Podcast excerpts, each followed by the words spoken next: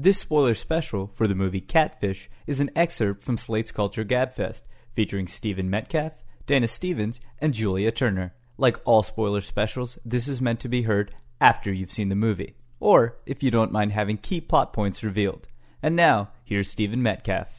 Catfish, as I understand it, was a huge buzz generating hit at Sundance. It's now in release, it's out in theaters. It's a documentary that I will say is almost impossible to talk about without spoiling. And we've made the, uh, the three of us have made the decision that, the, that it really is impossible to talk about unless you spoil it. So if you're planning on going to see the movie and you, and you want to go in blind, uh, you should absolutely fast forward through this segment, right? We're agreed you cannot talk about this without giving away the essence of But then after you see movie. it, you really, really want to talk about you it. so. have to talk about. I mean, so Dana, I don't know what you thought of this movie. I haven't seen your spoiler special or read your review. I'm dying to know. What did you think of Catfish? Well, you know, I have an almost unreservedly positive opinion of the movie, and yet I don't think it's necessarily, you know, the, the, the first film of some up and coming great young new filmmakers. It's sort of one of those accident documentaries where the things that unfolded, the events that unfolded during the course of filming, are what make it so interesting. I'm not sure that the filmmakers are completely at the level of the material, but it's absolutely, as a document, something that's worth seeing and worth talking I totally about. agree with you. Talk about the set of accidents that uh, that go into the making of the movie, the creating of the movie. Okay, so these these three young men, well, I guess two young men who directed the movie, who you just named, Henry Joost and Ariel, Schulman, yeah. and the brother of Ariel Schulman, whose name is Nev Yaniv Schulman. Um, Pretty much seem to document everything in their lives, right? They share an office in downtown Manhattan. They're very young; they're in their early twenties, I believe, or mid twenties, and uh, and they're just documenters in that way of the Facebook generation, right? They seem to shoot footage of everything, interesting or not. And as it happens in the course of this movie, some interesting things happened. So Yaniv Schulman, Nev, who's a photographer, gets a note from this girl in Michigan, an eight-year-old girl, asking permission to paint a photograph that he's published, I believe, in New York Observer, of New York Sun. In the New York Sun of, of two dancers. He gives his permission, and then a few weeks or months later, he gets this painting in the mail at his office, and we see him opening the painting, and it's a pretty prodigious painting for an eight-year-old girl to have executed. And uh, he starts a correspondence with this girl and becomes her Facebook friend. In the first 20 minutes of the movie or so, we see this correspondence develop. He also Facebook friends her mother, her half sister, a bunch of her friends, and they kind of become part of his social media universe. And then we watch as pretty quickly the relationship between he and Megan, who's the half sister, heats up into this online romance, right? And the two of them start to uh, text each other or occasionally call each other. I believe the term is sexting, Dana. There's some sexting, which we get we get a little glimpse of later in the movie, and essentially they're falling in love online. How long have you been calling each other babe? A couple weeks? Two weeks, maybe? So you're full on going out? This is a long distance relationship? No, we're not. We're not. But Already will. i- if we met each other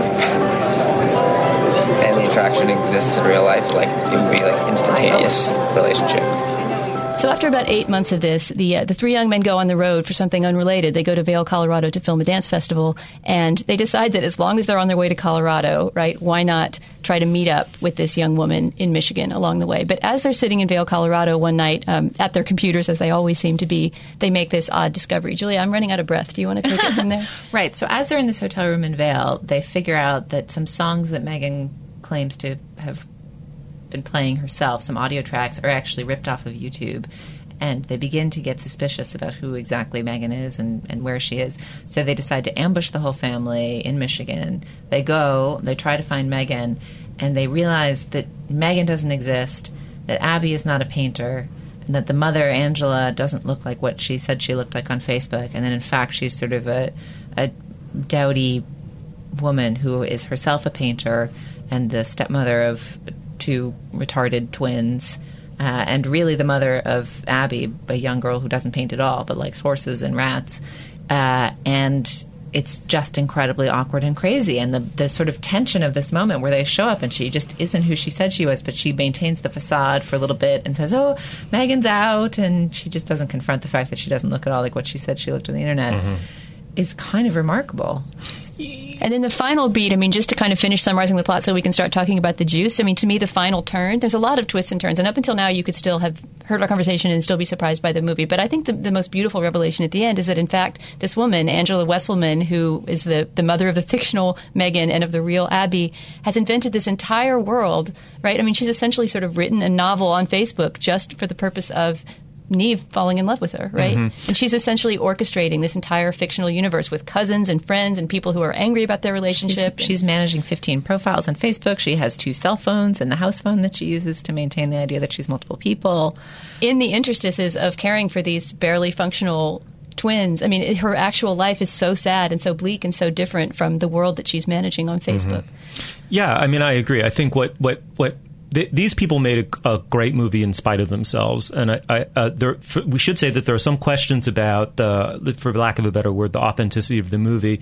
Uh, many people question how long Nev really believes that he's in a long distance texting, sexting relationship with an existing 19 year old girl. Wouldn't his suspicions have been aroused way earlier? Why does he suddenly decide to discover that this music, this, I mean, this woman is way too good to be true. She's, uh, a, you know, model, beautiful 19 year old living in social isolation in the Midwest among horses and uh, cornfields and, um, and plays flawless guitar, has a beautiful singing voice. I mean, it, it- just it speaks as much to his need to believe that this person could exist uh, as it does to the uh, uh, the woman who fabricates her's need to feel uh, less uh, stranded in her own life, in the sadness of her own life. But but to me, these the, the one of the a couple of the, the two most interesting things about the movie to me are the inability of any because you see the two filmmakers, uh, Henry and Ariel, on camera quite a lot, and then Nev is on camera virtually the whole film.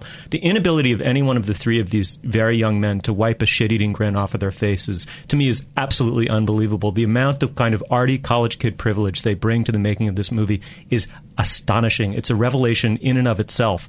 Um, and to have that confronted by the reality of this woman is what animates the movie, and it's why the movie was sort of made in spite of their own p- preposterous and patronizing attitude towards its subject. This woman, this woman's humanity just beats at the center of this, inexorably at the center of this film, and kind of rises up and overwhelms their sort of, I think, kind of weird pranksterish uh, attitude towards uh, life. Um, so the first shock is just the, the the level of condescension these young men are capable of, and then the second is the just absolutely terrific rebuke life gives them at the at the end. Dana, do, do you agree with any of that? Yeah, absolutely. But I think to some extent, to give them credit, I think that they're somewhat aware of that and that there's a process Yes. of, of, of learning and of shaming to a certain extent that happens over the course of the film. And I didn't hate the young men by the end of the film. I thought they seemed very callow and young and not up to the level of what they were trying to do. But since the movie ends on the note of Angela being the true artist and not the filmmakers at all, I think that that was something that, that they grasped in the course of making it. I didn't have the ethical problems with this movie that I know some critics did. Some critics really felt that they were condescending to their subject the entire time. I actually didn't really feel that way. I felt that it was two different universes, completely different cultural universes mm-hmm. colliding. But I don't know that I felt that it was like a reality TV condescension toward the family. no, I think there is a key moment of. it- It's the moment where they stay. They they go. She's not who she said she is. She has these kind of freakish twin sons who are mewling in the background, and her husband seems sort of sinister. And one of the brothers is basically freaking out, and Nev, who's been you know resisting the, the documentary the whole time, sort of says, "Look, we've come all this way. We have to stay. We." You know, we've we showed up. Now let's stay. Let's ride in the car with her. Let's see what this is all about. Um, and and it's that ability to sort of maintain their gaze on this world they've discovered, this world that tech, social technology has brought them into contact w- with, and just kind of sit there and absorb it and begin to try some earnest effort to really understand it and understand how this whole thing happened. That to me redeems them somewhat.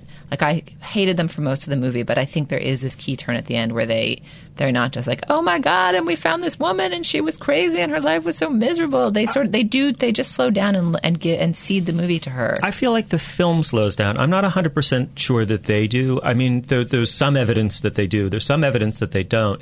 Um, uh, I, the movie, we should say, was produced and midwifed in no small way by Andrew Jarecki, the uh, brilliant documentarian behind Capturing the Friedmans. I do feel a lot of the tone of the movie and humanity of the movie could have been in, uh, uh, as much in post production. And uh, uh, and secondly, I do think it's important to say that many, many people, including at Sundance, have asked whether or not the pr- uh, movie has an honesty problem, and big people have weighed in on that, including A.O. Scott and David Thomson. There is a lot of skepticism about how uh, this story got constructed very conveniently. All of which is to say they still made a great movie in spite of themselves. The the the the, the real revelation of what this woman uh, woman's life is like at the end. Oh, and also I do believe for a time uh, Nev is in love with this imaginary woman. I think that that they're very careful to demonstrate that. They flash back to him to earlier scenes where he's talking to her. They say uh, and an intertitle at the end, they say that he exchanged 1,500 messages with her over a, whatever it was, several month period. You know, indicating that they didn't just fabricate his uh, his crush for the for the for narrative purposes. Right, it was really hot and heavy, and that's that is there is this amazing moment at the end, this final scene where Nev is kind of sitting smugly, leaning back in a rocking chair, and Angela's nervously painting him and trying to get him right, and saying that he's even more beautiful in person than his photos are online, which is not the not true of her. And um, and there's this moment where he's kind of questioning her about the whole process as she draws, and there's this moment where he's basically like, "That was kind of intense there for a while, huh?" And they basically acknowledge he acknowledges that he's been in love with this you know, homely Michigan housekeeper. And she's sort of like, yeah. And they, it, it, there is this one crystal moment at the end that was sort of powerful. Yeah, I thought I that thought. scene was incredible. And I did not experience him as sitting smugly for that portrait at all. I thought at that point he was near tears as he kind of realized that not only that this relationship that he thought was beginning was in fact completely illusory and was about to disappear forever, but that this person who was drawing him contained multitudes. I thought that that, that was an incredible ending to the movie. Yeah, agreed. And I also think, uh, with regards to the question you raised, Steve, about authenticity and how much they revealed and how much they knew, when I mean, I believe this this fluke story really happened. I think they, you know, they certainly could have been more disclosure about what they knew and when they knew it. But I'm I'll allow a little bit of narrative compression for good storytelling. I don't think that discounts what this movie reveals about how Facebook and social connection on the internet can really bring you into contact with wildly different worlds. To the extent that there was any material that was enacted or reenacted. I think it was all stuff that came before the big Michigan ambush. I mean, it, I think it is possible that when they realized what a story was emerging and that they were going to make it into a documentary, that they compressed something like the plagiarism discovery about the, the YouTube songs, right? I mean, it's possible that that happened over a series of days and that they more or less said, hey, we never said this on camera. Let's just say this, right? And so to that extent, I guess there could have been some fakery, but I think that everything that's important about the movie, which is the uh, the encounter with the family,